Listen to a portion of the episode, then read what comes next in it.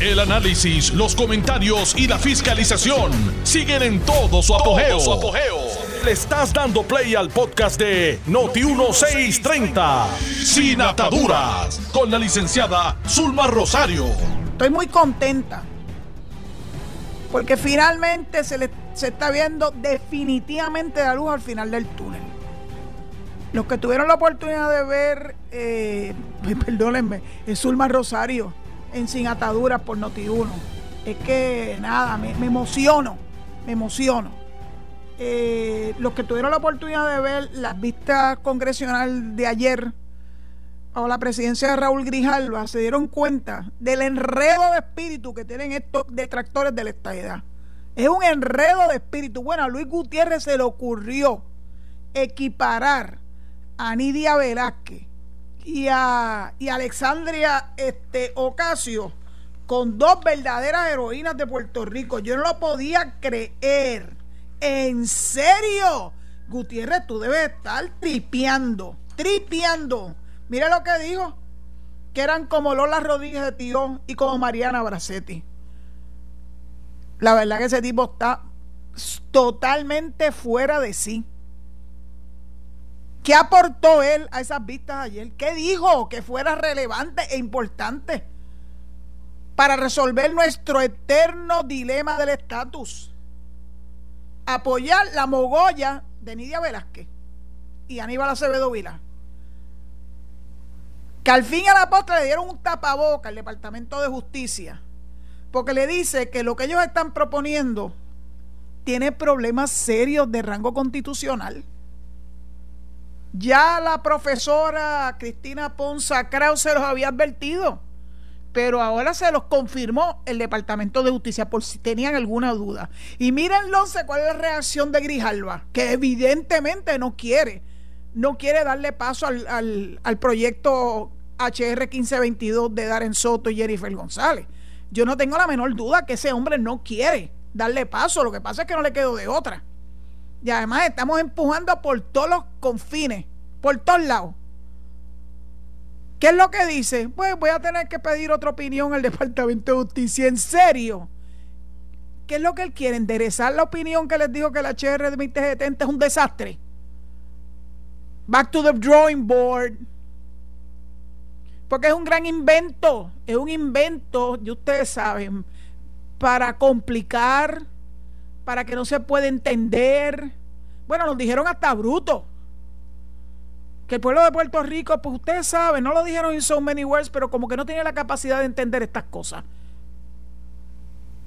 Es una falta de respeto. Eso es lo que nos hacen todos los días, faltas de respeto.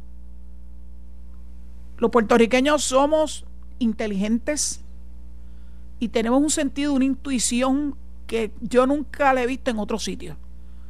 Muy intuitivos. Así que, eh, Grijalva, lleva esto a Markup. Jennifer, hale las enmiendas, una bobería de enmiendas sobre el proceso de transición. Y que vayamos a Markup y vayamos al hemiciclo. Tírense. ¿Por qué seguir dilatando? No hay razón. No hay razón. Y en el interín nosotros conseguiremos aún más y más respaldo. Ayer se unieron varios congresistas adicionales. Lo bueno del proyecto HR 1522 es que es verdaderamente bipartita. Hay, hay legisladores, congresistas republicanos y legisladores o congresistas demócratas. Eso le da mucha más estabilidad al proceso legislativo del proyecto HR 1522. El Admission Act. Puerto Rico Admission Act. Let's say simple. Esa es la que hay. Así que la doctora Ponza Kraus volvió a meterle el dedo en los ojos a ellos. ¿Cuál fue la gran aportación de Cox Salomar? Todavía estoy tratando de entenderla. Sí me interesó mucho la ponencia de, del economista, porque admite, bueno, que en ambas, ambas vertientes, sea el proyecto HR 2070 como el proyecto de estadidad, pues hay que hacerle unos ajustes, claro, hay un proceso de transición, claro, siempre ha habido un proceso de transición, esto no es nada nuevo en los procesos de admisión, sí, siempre ha habido un proceso de transición para que vayan cayendo en tiempo las leyes de Puerto Rico, las leyes fiscales federales y no haya un disloque. Pero eso se ha hecho en todos los procesos de admisión. Unos de forma más compleja y unos de forma más sencilla. Pero the writing is on the wall. Ya el proceso lo hemos visto en 37 ocasiones. El que quiera ver el proceso en sus respectivos estados, pues lo invitamos a que lean el proceso de admisión de su estado. Salvo las originales 13 colonias, los demás tuvieron que pasar por un proceso, por un proceso de transición. Hubo unas, unas este, ¿verdad? cosas especiales que tuvieron que traer la atención, porque eso depende también de la, del momento histórico. Los estados que entraron en los 1800 los que entraron en los 1900 y los que entraron en el 1950, eh, Hawái y Alaska, que fueron los últimos dos, todos tuvieron que bregar con cosas distintas. Pero todos entraron on a level playing field, on an equal footing, en igualdad de condiciones. De hecho, Caraballo, el economista, reconoce que no le gusta lo del territorio no incorporado porque eso es ponernos a pagar contribuciones sin los derechos. ¿Cuántas veces yo no se los he dicho y todavía hay gente por ahí que están propulsando eso? ¿Por qué? No, no, no, no, no. Yo quiero ir derechita para la estadidad. Y que haya un proceso de transición. Eso es todo. Nada de teorías de territorios no incorporados o incorporados. Se acabó. No le sigan el juego al Congreso, que eso es lo que quieren. No quieren, no quieren, como decía mi papá, coger el toro por los cuernos. Hay que ser muy valiente. Bueno, uno de ellos, ay Dios mío, yo sé que no es familia de Kenneth, pero Dios bendito, ese es el típico ugly American. Que aprender a hablar inglés. Mira, aquí la gente habla inglés. Que tenga un acento marcado. So, hablamos el inglés mejor de lo que ellos hablan español. Así que pues, así es la vida. Eso no es un requisito para ser admitido. Que tenemos problemas económicos tampoco es un requisito para ser admitido. No, señor. Bueno, hubo uno que dijo, Grijalva, que tenía mucho temor de que hubiera un, un desorden, o ese mismo McClinton, un desorden de naturaleza civil. ¿En serio? ¿De qué están hablando? ¿Ustedes le tienen miedo a los independentistas? O sea que los independentistas aquí, que son una ínfima minoría, ínfima, van a ser los que tengan la sartén agarra por el mango y el mango también. Le vamos a dar ese pase de paloma a los independentistas para que le sigan metiendo en la mente a los congresistas, a los congresistas que no tienen muchas luces, porque hay congresistas que no tienen luces de verdad. Uno lo ve en las actuaciones. Aquí en Puerto Rico va a haber un, problema social si le damos la estadidad. Miren, señores, el cuento del lobo se acabó. Sí va a haber gente que no va a estar de acuerdo. So, así es la democracia. Así es la democracia. Y nosotros no vamos a tener miedo. Somos más y no tenemos miedo. Ahora vamos a utilizar el mismo slogan de ellos. Somos más y no tenemos miedo. Ese tiene que ser el eslogan nuestro. Lo siento. Se lo cogimos a las doñas esas que andan por ahí. Oí a Javier Jiménez, alcalde de San Sebastián de las Vegas del Pepino, la ciudad natal de mi abuela mi abuela materna. Y me gustó escucharlo decir que se reunió con el presidente de Luma y que llegaron a unos acuerdos extraordinarios. Uno de los acuerdos me parece genial, que cuando la gente tenga problemas con la luz en su municipio, llamen a manejo de emergencia municipal. Y ellos entonces van a encauzar la llamada a una persona clave que le han dado al alcalde en Luma. Y de hecho, nos dijo la gran noticia, San Sebastián está completamente energizado, no tiene ningún problema. Y lo que hizo Pepino Power Authority fue servirle de ayuda a Luma.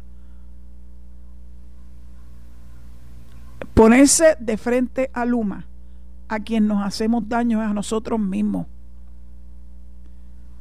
Que sí que a la generación le corresponde energía eléctrica, claro. ¿Y dónde es que están los problemas hoy? En generación. Pero tampoco debe sorprendernos. Todo el equipo, la infraestructura de energía eléctrica está por el piso. Estaba por el piso antes de María y María lo acabó de descomponer. Ahora lo que procede es una inyección multi, multi, multibillonaria para poner esos equipos al día. Y eso es una de las cosas que va a hacer Luma. Pero tienen que dejarlo que hagan su trabajo. No puede ser que le pongamos piedras en el camino. Ahora mismo de camino para acá, por la carretera 100, que es la vía principal de acceso a Cabo Rojo, había una brigada de Luma trabajando allí, en uno de los semáforos más importantes. Pero no en el semáforo, sino en el área donde ¿verdad? están los cables, los cables eléctricos. Los veo, los estoy viendo. Y llevan seguridad, by the way.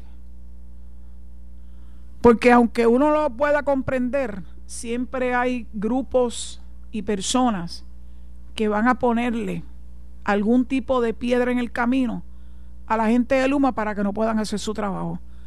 ¿Y quiénes son los, quiénes son los que van a sufrir eso? Pues el pueblo. Si creen que poniéndole piedras en el camino a Luma van a obtener el favor del pueblo, están tan equivocados. Ya Puerto Rico hace años que despertó. La poca, eh, ¿cómo diríamos? La poca eh, vista con algún ojo de bondad a Lutiel, la tiraron ellos mismos por el piso. Se están tratando de pintar como, ah, pobre, pobrecito, monjita de la caridad. Lo que pasa es que no le creemos. No le creemos porque ellos son los artífices de muchas de las cosas que están ocurriendo. Hay unas que son evidentes. El evitar que los camiones salgan, el, el vaciarle las gomas, el romper cristales. Eso no fue algo que fue espontáneo. Eso tiene nombre y apellido. Y el pueblo lo sabe. El, el problema que tiene Lutier es que el pueblo lo sabe. Y el pueblo adjudica. Y mientras más poca vergüenza hagan, más dificultades le hagan a Luma para que haga su trabajo, menos, menos comprensión van a tener del pueblo. Es que se acostumbraron a hacer los cheches de la película. Aquellos peleaban solos, a que los gobiernos se arrodillaban ante ellos y le daban todo lo que querían, porque si no vamos a hacer una huelga general. Miren, tírense que está llanito. Tírense que está llanito. Ya nosotros no estamos dispuestos a cruzarnos de brazos. Y vamos a defendernos con uñas y dientes. Este pueblo se respeta. Y tienen que respetarnos. Nos tiene que respetar Lutiel, nos tiene que respetar Luma, nos tiene que respetar el Congreso.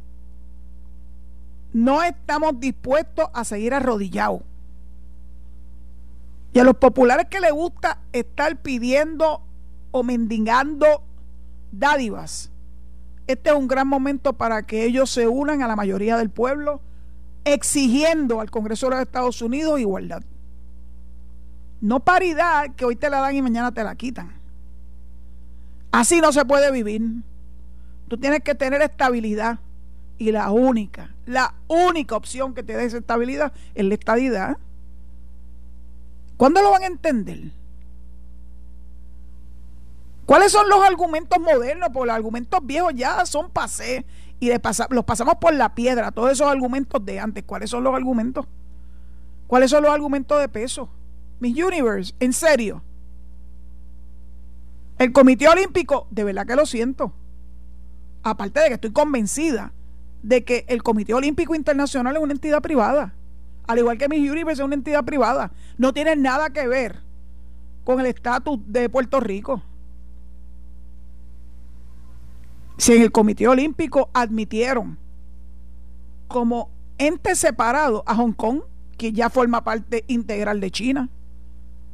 Así que, ¿por qué no nos van a admitir a nosotros, aunque seamos parte integral de los Estados Unidos? Además, unos juegos cada cuatro años, que ahora son cinco, porque como el del año pasado no se pudo dar por el COVID, no van jamás a equipararse con los verdaderos derechos importantes de nosotros como ciudadanos americanos. El que quiera disfrutar de sus proezas deportivas, siempre van a tener la opción de hacerlo. No se han destacado nuestros peloteros en grandes ligas. No se han destacado nuestros artistas en tanto, en tantos foros. Y, y los y los deportistas. Jamás los puertorriqueños vamos a poner en un mismo nivel ni mi edades como esa. Y no voy a darle sentirme orgullosa de Puerto Rico, jamás. Soy boricua, tengo la mancha de plátano, soy de aquí y Dios mediante espero morir aquí. Y puedo y espero poder seguir echando hacia adelante lo que tengo. Mi finquita, chiquitita, de menos de tres cuerdas. Sembrando aunque sea para consumo de mi familia. No es mi interés hacerlo en grande escala, pero apoyo a todo aquel emprendedor que quiera sacar hacia adelante su familia mediante el trabajo. Y la agricultura es un trabajo súper hermoso, hermoso. Hablando de trabajo, hoy me topo con una con un escrito del reconocido periodista Obed Betancourt. Me lo disfruté de rabo a cabo porque fíjense que habla de un padre que pudiera haber sido taxista, pero que fue comerciante y que echó hacia adelante a su familia. Pero sobre todas las cosas, que fue un gran periodista, su papá y que le negaron premios que se los ganó por esfuerzo, por haber hecho ¿verdad? Este, escritos basados en investigación. Porque lamentablemente los gremios también cojean, lamentablemente, de cuando el escritor no es de, de, su, de su piña. Yo recuerdo cuando hubo un incidente con un periodista deportivo. El canal donde sale lo mantuvo lejos de las cámaras por un tiempo, regañado, por una verdadera estupidez. ¿Qué tiene ese periodista versus los demás? Que es estadista. Qué casualidad. Qué casualidad. Así que eso eso que escribe Obed, que no tiene nada que ver con que sea o no estadista, yo no sé lo que es Obed, se replica tantas y tantas veces. Si tú no eres del gremio, si tú no eres del, del ¿verdad? Del, corillo, pues te van a echar de, de, de lado, de codo, no te van a reconocer tus logros. Y verdaderamente un escrito que yo quisiera que todo el mundo lo pudiera leer. Le voy a pedir permiso a Obed para ver si lo podemos replicar y que el pueblo lo pueda leer, que, que la audiencia sea más, más grande. Hay algunas cosas que él dice que a mí me gustaría compartir con ustedes, pues me pareció genial. Y es un gran punto de partida a lo que quiero compartir con ustedes. Si me dan unos segundos, lo busco rapidito me pareció muy acertado, muy bonito y que debe ser el punto de partida para lo que estamos viviendo todos nosotros en Puerto Rico, dice. Como periodista fue igual de implacable, igual que él, que Obed, su papá.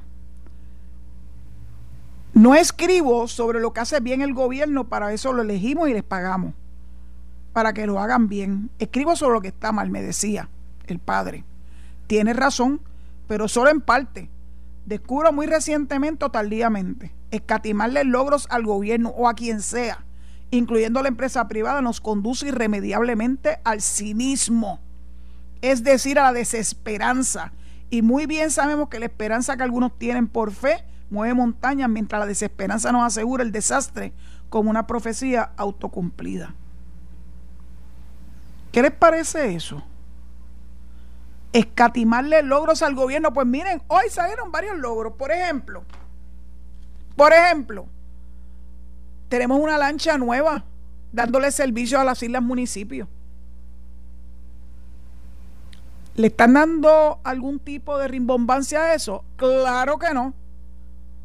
Cuando había algún problema con alguna de las lanchas, la prensa iba corriendo a buscar a la gente criticando pero ahora que hay una nueva lancha con la capacidad necesaria, acabadita de sacar del astillero, ya en funciones, funciones de pasajero y de carga, eso no le dan gran prominencia.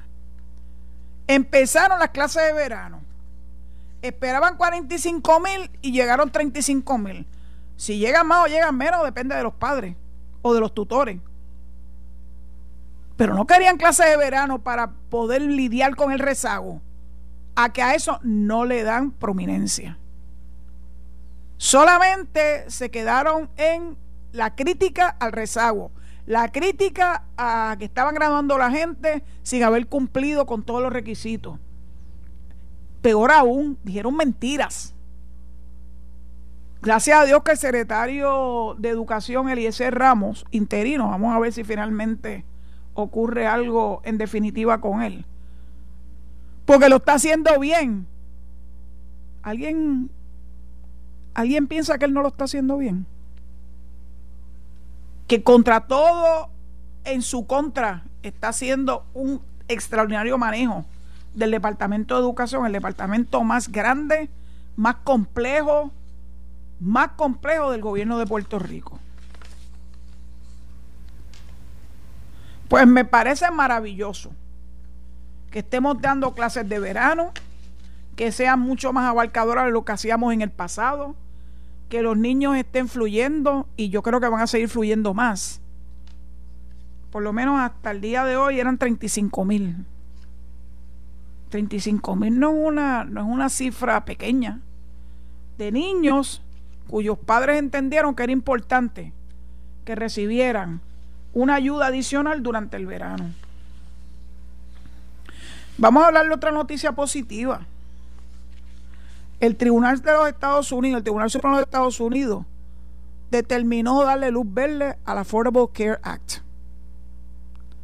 a los servicios de salud para las personas que no tienen la capacidad económica, que por años Donald Trump trató de tumbar. Yo jamás lo entendí. Porque eso a quien aplica principalmente es a las personas que tienen menos recursos económicos. Porque de alguna forma quería que los grandes intereses en la industria de la salud siguieran guisando a costa del pueblo. Pues me alegro que el Tribunal Supremo le diera Nacarile del Oriente esto es nuevecito, acabado de salir breaking news. Cuando la vi así a una hora. Otra noticia buena. El Congreso le tumbó ya la autorización que le habían dado cuando, ¿verdad? Eh, la conflagración del 9-11 en el año 2001, que era una carta blanca para que los Estados Unidos se metieran donde le diera la gana y siguieron utilizándolo y siguiendo utilizando y siguieron utilizando. ¿Sabe una cosa? El Congreso le dijo, se acabó. Ya no tienes mi autorización para estar metiéndote a pelear en ningún otro país. Me parece genial. Y también quiero hablar con ustedes de una, de una fecha que está a punto de convertirse en un nuevo eh, feriado federal que es June 19th, le dicen Juneteenth. Después voy a hablar con ustedes un chispito de eso mientras espero sus llamadas a través del 787-832-0760, 832-0760, después de la pausa. Estás escuchando el podcast de Sin Atadura. Sin Atadura. Con la licenciada Zulma Rosario. Por Noti1630. Noti1. Eh, a Neftalí Rosa y a su esposa Carmen. Me encontré con ellos ayer. Neftalí y yo nos conocimos en ese gran banco que ya no existe. Acá en el área oeste, el mejor banco. Western Bank. Eh, cuando yo estaba haciendo mis pininos. Eh, en la jardinería, en un negocio de jardinería. Y Neftalí siempre fue extraordinario, nos dio muy buenos consejos. Luego se fue de emprendedor en una estación de gasolina a donde yo voy todavía, todos los días o con frecuencia. Y encontrarme con él fue un motivo de gran alegría y más aún saber que él y su esposa escuchan este programa todos los días. Para mí es un privilegio, es un honor tenerlo de, audiencia. Gracias, gracias por eso. Eh, siempre es emocionante cuando uno se encuentra con las personas que siguen a uno, porque uno no, uno se mira a sí mismo. Yo no tengo un problema de proyección. Yo trato de hacer lo mejor posible y como siempre hablarle desde el corazón, desde mi intelecto, pasando por el corazón. Porque es lo que yo siento. No soy perfecta, les garantizo que cometo errores. Pero estoy clara en mis posturas. Yo no soy una saltimbanqui. Hoy yo no digo una cosa para mañana decir otra. Porque antes de establecer una postura, yo me aseguro de que eso pase por el cernimiento de mi intelecto y de mi corazón. Si pasa por esos dos, créanme que lo voy a expresar y me voy hasta las últimas consecuencias. Que en algún momento eso pudiera representar que tengo que hacer cambio de postura, eso es factible porque tampoco uno se puede, ¿verdad?, este, trancar a la banda. Pero hay una cosa en donde no hay forma, no hay forma de que yo cambie de postura. Y es que soy estadista.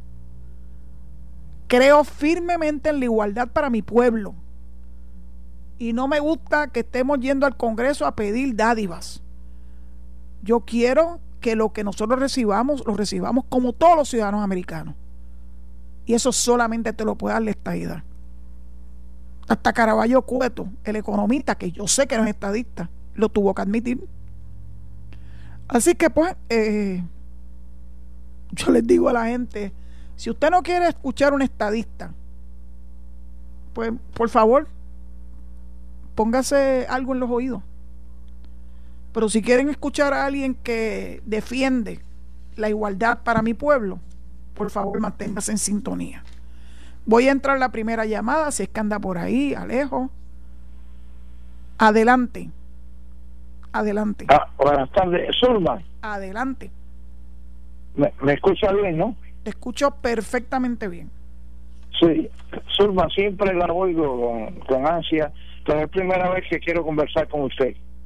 Mire, yo no tengo eh, eh, nada de aspiraciones políticas, yo tengo 80 años, no, pero me reafirmo que, que Monacillo, San Juan Unidos y lo que pasó en Costa Sur y Mayagüez es sabotaje. El que no lo ve así es porque está ciego, está, no sé, o no usa la, la, imaginación. Qué casualidad que ha pasado eso. Mira, a Palo Seco y Aguirre hay que tener en observación porque todas esas plantas que mencioné anteriormente son de prepa. Y en, y en esas plantas hay mucha gente eh, que son fieles a, a Además, hay muchos gerentes de la, de la generación que son reacciones al cambio. Yo insto a la seguridad pública que, que, se, que se ponga los zapatos y que vigile esas plantas, y igual que las líneas de distribución porque esto se está poniendo muy feo. Mañana ellos tienen eh, una marcha en la Milla de Oro. Me imagino que ya los bancos ya estarán poniendo las tormenteras, porque esta gente de la UTIER son gente, una eh, eh, sindicato violento. Y esto, el, eh, igual contra la Junta, que es cerca de ahí. El problema es que esto no es, ya ya se ve se la, la costura. Esto no es contra Luma solo, es contra el capital, contra el capitalismo. ¿Entiendes? Que es lo que quieren volver a, a formar un caos en Puerto Rico. Porque es que no cabe en la mente que, que, no, que no le den apoyo a lo de Luma, claro, y de lo que no va a estar nada. Esa gente lleva de brazos caídos desde que se firmó que el, el año pasado en junio, pero mucho antes no hacían nada. Mire, el, el alcalde José Sebastián dijo que ya le repararon, ¿sabe lo que fue, Suma? Una, una rama que cayó sobre un fusible, porque no desenganchan. La autoridad había contratado una compañía para desenganchar, no sé qué pasa. Eso no se puede checar la luma. Entonces, el gatillero político de Juanadía, le invitaron ahí un problema ahí en, en, en Noti ya usted sabe, esta, eh, aquí hay un problema de balón político contra Pelusa, eso no me cabe la menor duda. Eh, entonces, eh, Juan que la brigada, que esto, que lo otro, mire, eso es, eso es politicaría. Eh, yo, yo lo que veo con mucha tristeza es que eh, los senadores, algunos representantes, no le están dando de apoyo a, a Pierluisi, debían ser más vocales eh, como estamos extrañando a Larry Jaime que fuera un buen, eh, no, no fiscalizar a Luma, sino un buen interlocutor entre Luma y autoridad. Eso señor, yo se lo, lo dije un día por radio que debían seguirlo contratando. Así que esos alcaldes lo que están haciendo es, mira, todos se acuerdan en Oro María que el Tito Gallarza se subió en el poste en varios municipios para formar el show, porque así es la izquierda le voy, le voy a contestar al aire agradeciendo ¿verdad? sus expresiones. Algunas de ellas estoy completamente de acuerdo con usted. Yo no creo en las casualidades. No es pura casualidad que estén ocurriendo todas estas cosas.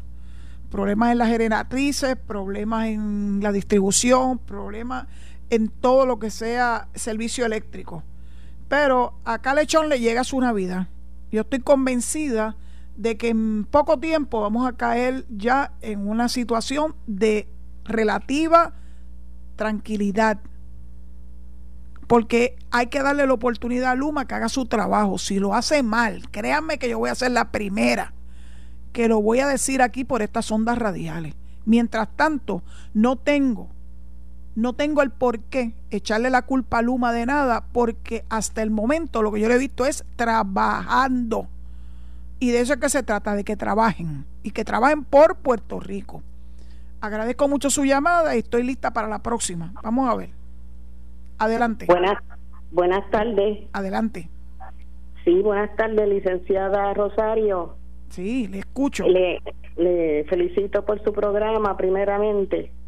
Eh, estoy llamando para saber su opinión eh, sobre la persecución que tienen estos comisionados electorales, los cuatro comisionados electorales que no son del PNP, en contra de la certificación del doctor Ricardo Rosselló como delegado de la estadidad, cuando el pueblo que votó en las elecciones de mayo pasado, pues lo seleccionaron por nominación directa, la mayoría, y creo que fue el primero que sacó más votos y esos comisionados están ignorando el voto de los, creo que son fueron más de 75 mil personas que nominaron al doctor Rosselló para ser delegado de la estadidad para luchar en el Congreso y están llevando esta cruzada en tribunales con el Departamento de Justicia para en contra de la decisión del pueblo que salió a votar democráticamente. ¿Qué opina usted sobre esta situación? Con mucho gusto le voy a compartir mi opinión. Escúcheme al aire. ¿Cómo no? Hace mucho tiempo que uno está viendo que en Puerto Rico se quiere destruir la democracia. Y uno de los pilares de la democracia es precisamente el derecho al voto, el derecho a la libertad de expresión el derecho a la libertad de asociación. Para algunos de estos grupúsculos que están subvencionados, sabrados por quién, porque ellos de gratis no están viviendo. Lo que quieren es crear una anarquía para que con esa anarquía hacerse, ¿verdad?, de, de la dirección de Puerto Rico. Siento decirle que, Puerto Rico es un, un, sitio donde la democracia se atesora, donde el voto es sagrado. Así que de la misma forma que estos comisionados no quieren reconocer que el pueblo eligió al doctor Ricardo Rosselló como delegado, no fue el primero porque las, la actividad para, ¿verdad? para que la gente votara rating no fue suficientemente clara como para decir que los votos tenían que ser para la delegación de la Cámara. Y algunos diluyeron el voto y lo llevaron a el Senado donde él no estaba eh, corriendo. Al igual que le ocurrió a Manuel Latal, que fue hasta la Corte Celestial, la determinación del pueblo es la determinación del pueblo. Él no ganó en San Juan, doctor Rosselló ganó no el primer lugar, sino el segundo lugar. La primera fue Elizabeth Torres. Y le gusta a quien le guste, le pesa a quien le pese, él va a hacer su trabajo. Lo que están es dilatándolo, pero eventualmente no le va a quedar de otra, porque los argumentos son tan, tan burdos eh, que yo sé que los tribunales van a resolver y resolver pronto, tranquilo, que, que el sentir del pueblo se tiene que respetar. Vamos para la próxima llamada. Adelante. Buenas tardes. Hola. Buenas tardes, licenciado Alberto Rizal de Barcelona. Adelante. Gracias. Licenciada, para los pesimistas y alarmistas sobre Luna, a pesar de los tropiezos que le han puesto, voy a leer un poquito, dos párrafos cortitos de que escribió el, el, reconocido economista Vicente Feliciano ayer, ayer en el Nuevo Día, que dice el, título, Luz al final del túnel tras 15 años de dificultades. Dice, el, el acuerdo con Luma, con todos los inconvenientes a corto plazo que pueda tener, es un paso hacia un sistema energético confiable y eficiente. Décadas de fracaso con la Autoridad de Energía Eléctrica, de operador y la de principal representante de los trabajadores, implican que el problema no era de esta o aquella administración gubernamental. Luma cristaliza un esfuerzo bipartita de dos senadores que son dos caballeros, Eduardo Batea y Larry Hammer. Estos llegaron al consenso que es la ley de ley 17 del 2019. Dicha ley visualiza un operador por transmisión y distribución después de un proceso abierto de alianza público-privada que seleccionó, seleccionó a Luma. Y, termina, después de unos 15 años y tiempos difíciles, aparenta que estamos marchando en la dirección correcta. Si ponemos de nuestra parte, salimos adelante. Gracias, Luciana. Amigo, antes de que te vayas del aire, ¿quién escribió eso? El, economista Vicente Feliciano. Vicente Feliciano, muchas gracias por compartirnos palabras con luz de Vicente Feliciano. Próxima llamada, próxima llamada. Adelante. Buenas, buenas tardes, Zulma, ¿cómo estás? Hola. Carlos de Mayagüez. Carlos, qué sorpresa, qué sorpresa tan grande. Mira, eh, ven acá, eh, ¿Cómo, ¿Cómo va a ser tu nombre en el estadidad? Somos serio. No, no. Nacarile del Oriente. El mismo nombre. Nacarile. se le mete miedo a la gente de que si cambiamos a la estadidad nuestra idiosincrasia va a cambiar. No, señores, va a enriquecerse porque eh, estoy bajo de francés o sí. Mira, el hecho de que yo aprenda francés no me hace francés. El hecho de que yo aprenda ruso no me hace ruso y lo aprendiendo, eh, me sigue haciendo un puertorriqueño más enculturizado. O sabes que hoy averiguamos qué es lo que le está pasando a Santo Hernández. ¿Qué le pasa? Tiene nada más y nada menos que de asesor a Luis Vega Ramos. No, pero eso no era Dalmau. Eso era Dalmau, Dalmau. No, no, no, te equivocaste. Es con Dalmau la cosa. ¿Quién? ¿Qué cosa? ¿Qué me equivoqué? Luis Vega Ramos es asesor de José Luis Dalmau en el Senado. De hecho, es uno de los abogados que está llevando uno de los casos, uno de los casos eh, de Luma y todas estas patrañas que se han inventado para seguir saltándose de chavo del pueblo de Puerto Rico. Así que pues, pues nada. A mí, me hace, a mí me hace muy sospechoso porque este Luis Vega Ramos sí que tiene unas malas mañas. Y lo peor que a uno le molesta es que estos individuos son eh, por el pueblo son asimilados por el Senado y por la Cámara. Hello, Carlos, un de malos mañosos Carlos, que nos ayude. Tranquilo, so what else is new? Se repite la historia, pero ya el pueblo los conoce, tranquilo. Próxima llamada, por favor. Adelante. Ese se cansó de esperar, Alejo.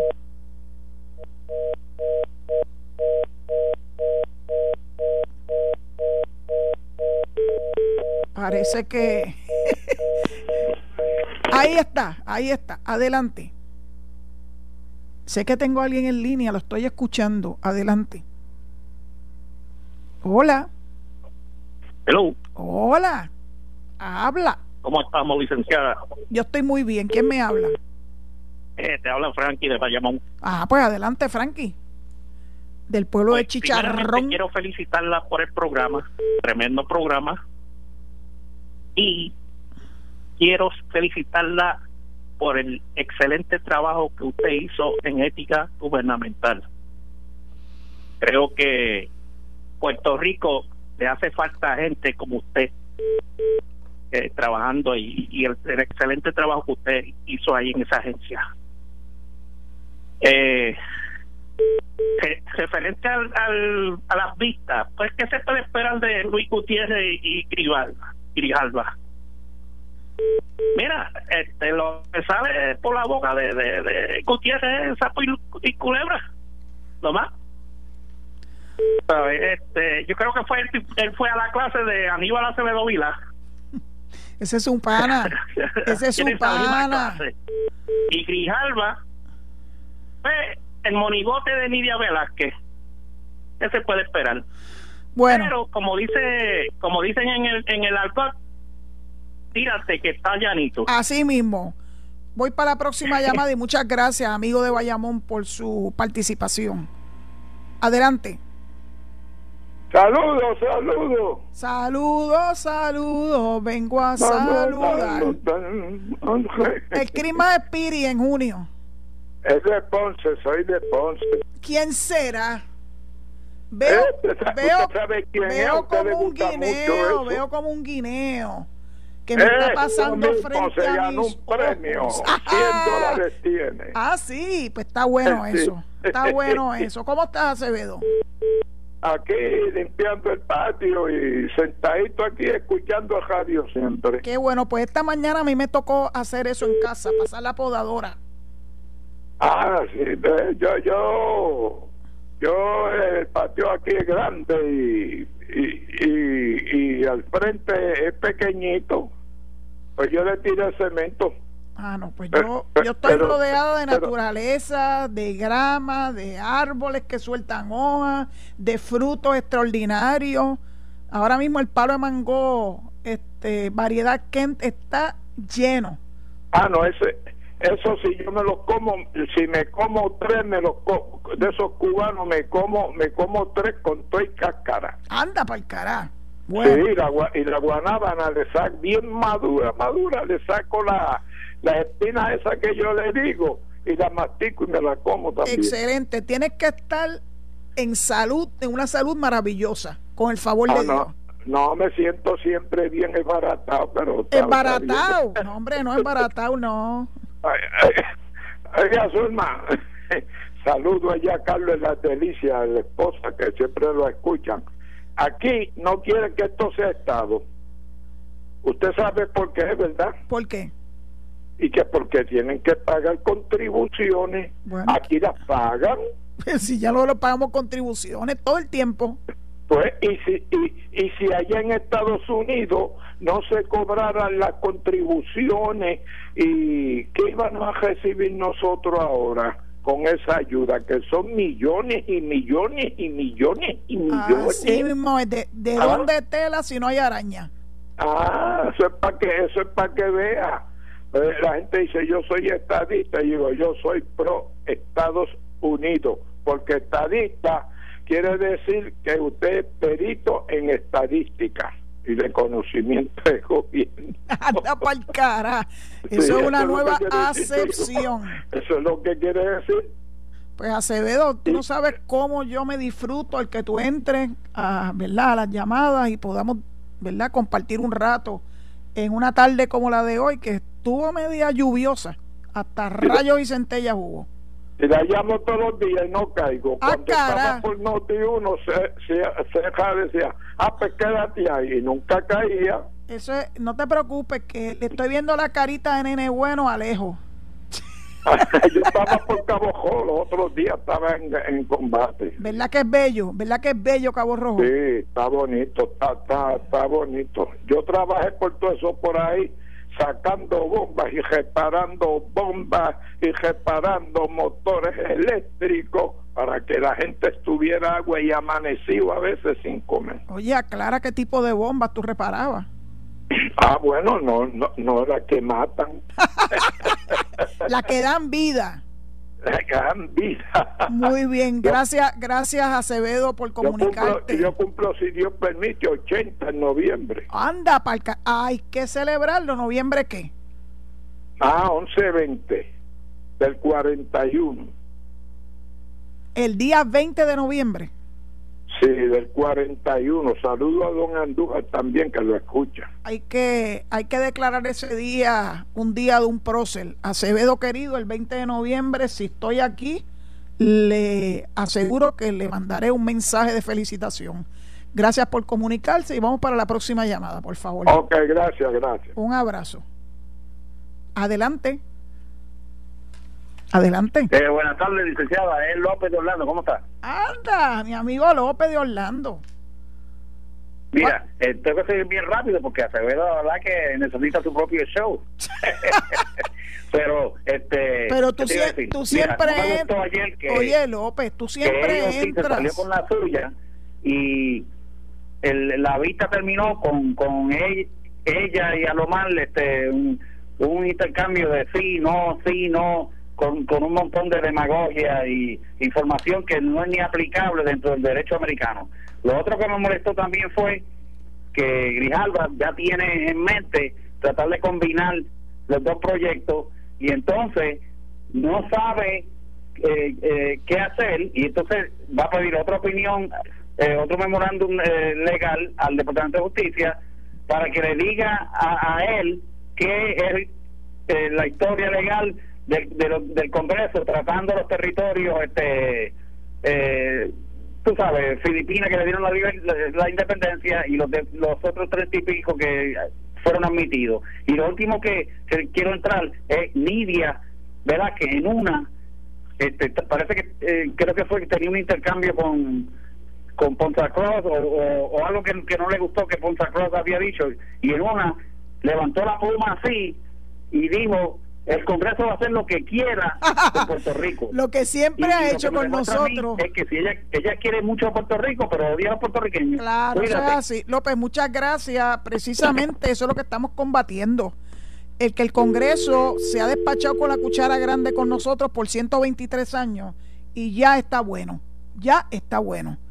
Así que, the, the, como dice, the box stops here y con el favor de Dios, el proyecto HR 1522 va a seguir su curso con o sin el aval de Grijalva y los demás.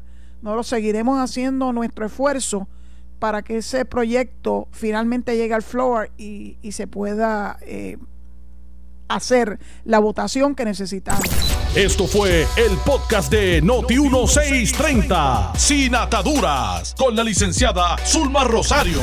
Dale play a tu podcast favorito a través de Apple Podcasts, Spotify, Google Podcasts, Stitcher y notiuno.com.